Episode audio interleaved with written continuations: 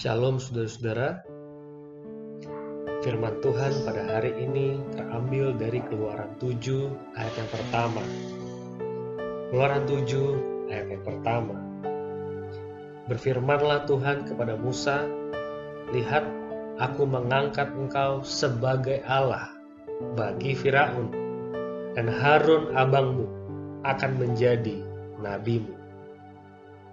Saya mau penggal sedikit Berfirmanlah Tuhan kepada Musa, Lihat, aku mengangkat engkau sebagai Allah bagi Firaun. Saudara-saudara, bacaan hari ini adalah keluaran 7 dan 8, lalu dilanjutkan dengan 2 Timotius 3 ayat 1 sampai 9. Dari tiga bacaan, bacaan pertama, ayat pertama, pasal pertama ini sangat mengganggu pikiran saya. Tuhan mengangkat Musa sebagai Allah bagi Firaun.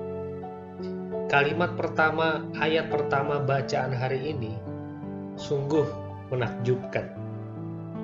Musa diangkat menjadi Allah bagi Firaun.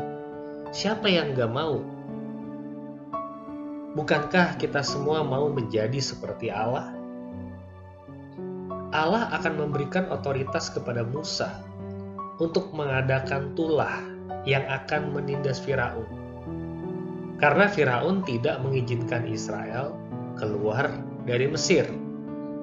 Kita membaca akan ada tulah katak, tulah nyamuk, tulah lalat, dan air sungai Nil, serta yang ada di gorong-gorong selokan dan lain sebagainya, akan berubah menjadi darah. Bayangkan tulah seperti ini terjadi di sekeliling kita, lebih dahsyat dari virus corona. Corona terlihat lebih jinak di depan tulah-tulah ini. Musa betul-betul menjadi Allah bagi Firaun dan Mesir. Saudara, saya merenung ayat ini. Menjadi Allah. Musa diangkat Allah menjadi Allah. Menarik sekali. Siapa yang tidak mau menjadi Allah? Saya jujur mau. Saudara pun saya yakin mau. Bahasa retoris di dalam khotbah. Tuhanku mau sepertimu Yesus, disempurnakan selalu.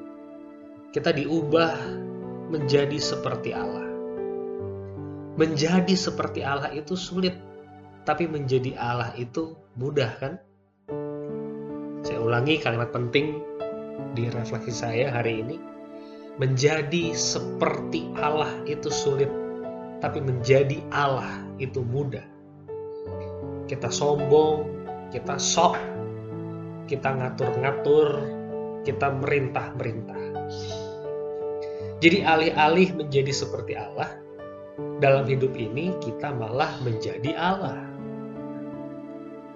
Secara lahiriah, saya mau membacakan buat Bapak Ibu Saudara 2 Timotius 3 ayat yang kelima. Secara lahiriah, mereka menjalankan ibadah mereka. Tapi pada hakikatnya, mereka memungkiri kekuatannya. Jauhilah mereka itu. Secara lahiriah, mereka menjalankan ibadah mereka. Saudara-saudara, ayat ini penting buat kita yang beragama. Kita nampak saleh di depan orang. Tapi behind the scene, kita menyerupai binatang. Saya dapat kata-kata yang barusan saya sampaikan dari Alkitab versi The Message.